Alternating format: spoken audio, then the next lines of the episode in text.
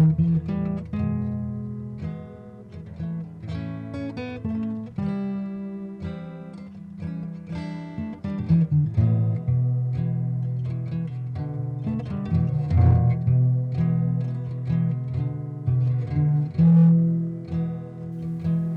بكل متابعي ومشاهدي القناة.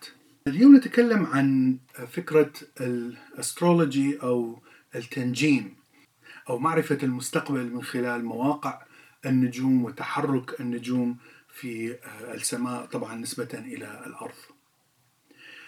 التنجيم فكرة قديمة وتعتمد أيضا على ال constellation أو ما يسمى بالأبراج. وطبعا من الأبراج أتت فكرة برجك هذا اليوم أو حظك هذا اليوم التي انتشرت في خمسينات وستينات القرن العشرين. لكن بداية الفكرة أن مواقع النجوم تؤثر على حياة الإنسان اتت عندما كان البابليون القدماء يراقبون ويسجلون مواقع النجوم خلال طول السنة طبعا السنة الشمسية. فرأوا أن النجوم تتحرك في السماء في كل فصل معين من فصول السنة ولهذا ارتبطت مواقع هذه النجوم بالأحداث التي طبعا تحدث خلال السنة وأهم شيء هو التجارة والزراعة في ذلك الوقت. رأوا أن النجوم أيضا تدور دورة سنوية ونفس النجم أو نفس مواقع هذه النجوم تتكرر في كل في نفس الفترة من كل سنة. وربما هذا هو الذي أدى إلى ربط موقع هذا النجم وما يسمى بالأبراج فالبرج هو مجرد مجموعة من النجوم تكون قريبة من بعضها طبعا نسبة إلى موقع الأرض. طبعا هناك أيضا مواقع الكواكب أو أو الكواكب في المجموعة الشمسية المشتري وزحل والمريخ. طبعا هؤلاء الكواكب الثلاثة الذي الذين نراهم بشكل بالعين المجرده لكن هؤلاء الكواكب يعني لا يظهروا في نفس الموقع في نفس الوقت من السنة لأن طبعا موقعهم يتغير مع حركة الأرض أيضا. ولأن الأرض تتحرك بسرعة أكبر بكثير من سرعة المشتري أو زحل مثلا.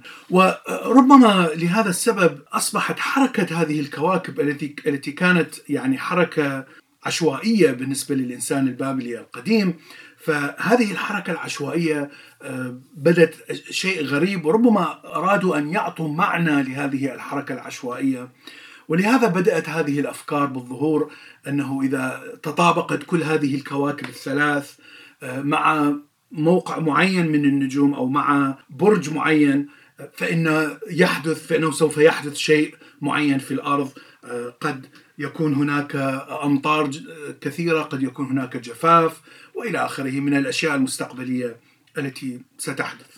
ونحن نعرف أن البابليين كانوا متقدمين في علم الفلك، لكن في نفس الوقت علم التنجيم كان أيضا مع علم الفلك سوية، فالشخص الفلكي في ذلك الوقت هو أيضا يفهم في علم التنجيم. وهناك أدلة ومخطوطات من تقريبا 1950 إلى 1651 قبل الميلاد في مسوبوتاميا أو في العراق. ومن هنا انتقلت هذه إلى الهند وإلى الصين. ونرى أن أول مرة ذكرت في الثقافة الهندية في تقريبا 1400 قبل الميلاد إلى نهاية القرون قبل الميلاد. وأيضا انتقلت إلى الصين تقريبا 1000 قبل الميلاد إلى 250 سنة قبل الميلاد. طبعا الافتراض هنا أنها انتقلت من العراق إلى الهند ثم إلى الصين وحتى إلى مصر. وعندما دخل الإسكندر الأكبر مصر فأخذت هذه الأفكار كما ذكرنا علم الفلك مع علم التنجيم نقلت إلى الإغريق ومن ثم انتقلت إلى الرومان. فتقريبا يعني بعد غزوات الإسكندر الأكبر انتشرت هذه فكرة التنجيم وفكرة أن موقع النجوم وموقع الكواكب يؤثر على حياة الإنسان وعلى مستقبله تقريبا انتشرت في كل العالم القديم. هناك طبعا أفكار مختلفة في كل ثقافة أو في كل دولة ففي الثقافة الصينية نرى أنهم قسموا دوران هذه الأبراج إلى 12 سنة وفي كل سنة يضعون حيوان معين اسم حيوان معين على هذه السنة. وطبعا هذه الدورة تتكرر كل 12 سنة. والحيوانات هي مثلا الفأر النمر الثور إلى آخره. ويقولون أن أي إنسان يولد في خلال سنة الفأر مثلا سوف يأخذ خصائص حيوان الفأر. بمعنى أنه سيكون ذكي جدا سيكون ماكر جدا يبتعد عن المواجهة آه، أو العراك مثلا لأن الفأر آه، أو أو الرات آه، الجرذ عادة لا يحاول أن أن يتعارك لكنه يتجنب إلى آخره. فكل خصائص حيوان معين طبعا الخصائص التي تنطبق على الإنسان أخذت من هذه الحيوانات. كل إنسان يولد في ذلك السنة يأخذ خصائص ذلك الحيوان. في الثقافة الهندية آه، والتي انتشرت بشكل كبير كما ذكرنا في منتصف القرن العشرين أن هناك 12 برج. الأبراج معروفة حتى موجودة للعربية برج الدلو برج الحمل العذراء إلى آخره. وهناك خصائص معينة لكل آه، هذا البرج. وهناك أحداث خاصة مهمة جدا في حالة إذا ما أصبحت الكواكب كلها في نفس الخط طبعا نسبة إلى الأرض فقط آه، مع الشمس أو مع القمر. يعني هناك تفاصيل أخرى طبعا و آه، يعني تدخل في تعقيدات كثيرة لأن يعني العلم هذا تطور خلال 2000 إلى 3000 سنة. آه، ولهذا يعني هناك كثير من العقول التي حاولت أن تحول هذا العلم إلى رياضيات وحسابات إلى آخره.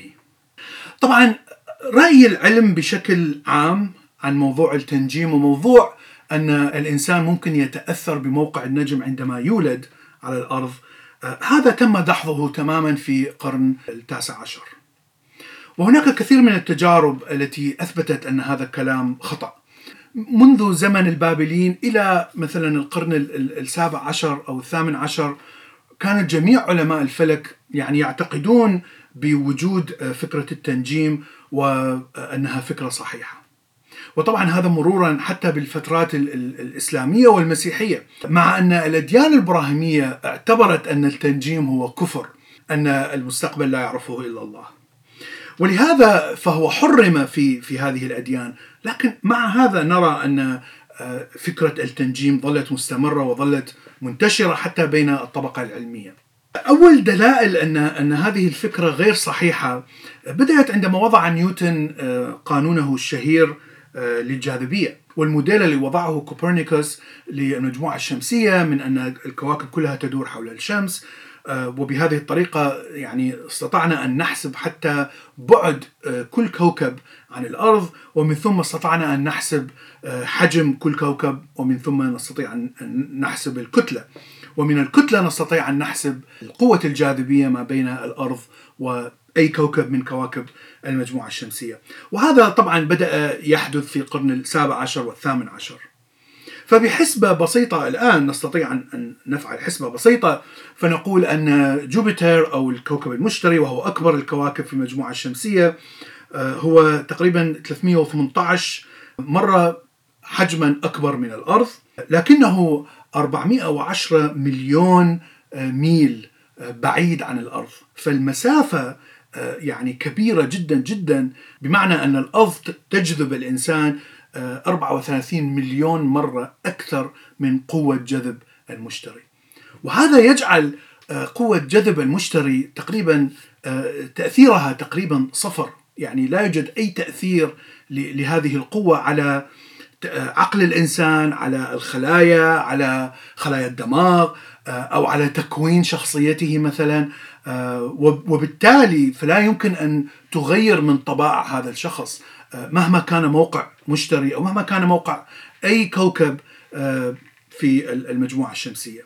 فما بالك بمواقع النجوم التي هي طبعا محسوبة بالسنين الضوئية حتى وإن كانت هذه النجوم عملاقة لكن المسافة يعني هائلة جدا جدا جدا بحيث يكون تأثيرها تقريبا صفر، لا يمكن أن ترى أي تأثير على جاذبيتها على الإنسان. وهناك تجارب أيضا أجريت يعني تجارب علمية بحيث يعني جلبوا مجموعة من المنجمين وأعطوهم مواضيع معينة حتى يستطيعون أن يتنبأوا هل هذا الموضوع سيحدث أو لا طبعا الأشياء قد تكون أسعار بورصة في السوق قد تكون حال حالة جوية معينة هل ستمطر مثلا إلى آخره. فرأوا أن تنبؤات هؤلاء المنجمين كانت مثل الحظ لأنه أي شخص يتنبأ بأي شيء فيكون هناك 50% تحصل و50% لا تحصل. فرأوا أن التنبؤات لا تفرق عن أي إنسان يتنبأ بأي شيء بدون أي حساب وبدون أي تفكير. فطبعا هذا أثبت أن يعني كل كلام المنجمين والطريقة التي يتنبؤون بها وهي حسابات عديدة وحسابات رياضية معقدة على مواقع كما ذكرنا مواقع النجوم والكواكب هي كلها طبعا خطأ ولا وليس لها أي علاقة بالمستقبل. الشيء الغريب أن فكرة التنجيم انتشرت مرة أخرى في الغرب في منتصف القرن العشرين ومنه انتقلت إلى الشرق الأوسط. فنرى أن المجلات اللبنانية والمصرية التي كانت منتشرة من خمسينيات القرن الماضي إلى الآن كلها بدأت تضع موقع لبرجك وحظك هذا اليوم. وكثير من الناس يصدقون أو حتى يتأثرون بالكلام الصحيح الموجود في هذه المجلات. والفكرة هنا هي تختلف بشكل عن فكرة التنجيم ومعرفة المستقبل بشكل محدد كما يذكره كما تذكره الطريقة الهندية. لأن هؤلاء المنجمين الذين يضعون حظك في المجلات يضعون أشياء عامة. يعني يضعون شيء يحصل لكل الناس وليس لشخص معين أو لفئة معينة من الناس. فعندما يقول ستسمع خبر جيد أو ستسمع خبر سيء أو ستسمع من شخص أو صديق قديم أو ستستلم رسالة من من شخص أو ستستلم مال أو ستفقد مال. طبعا هذه الأشياء تحدث بشكل مستمر في المجتمع. فهم يأخذون هذه الأشياء التي تحدث بنسبة عالية ويضعونها طبعا في كل في كل الأشهر ويضعون صفات معينة تحدث لكل إنسان.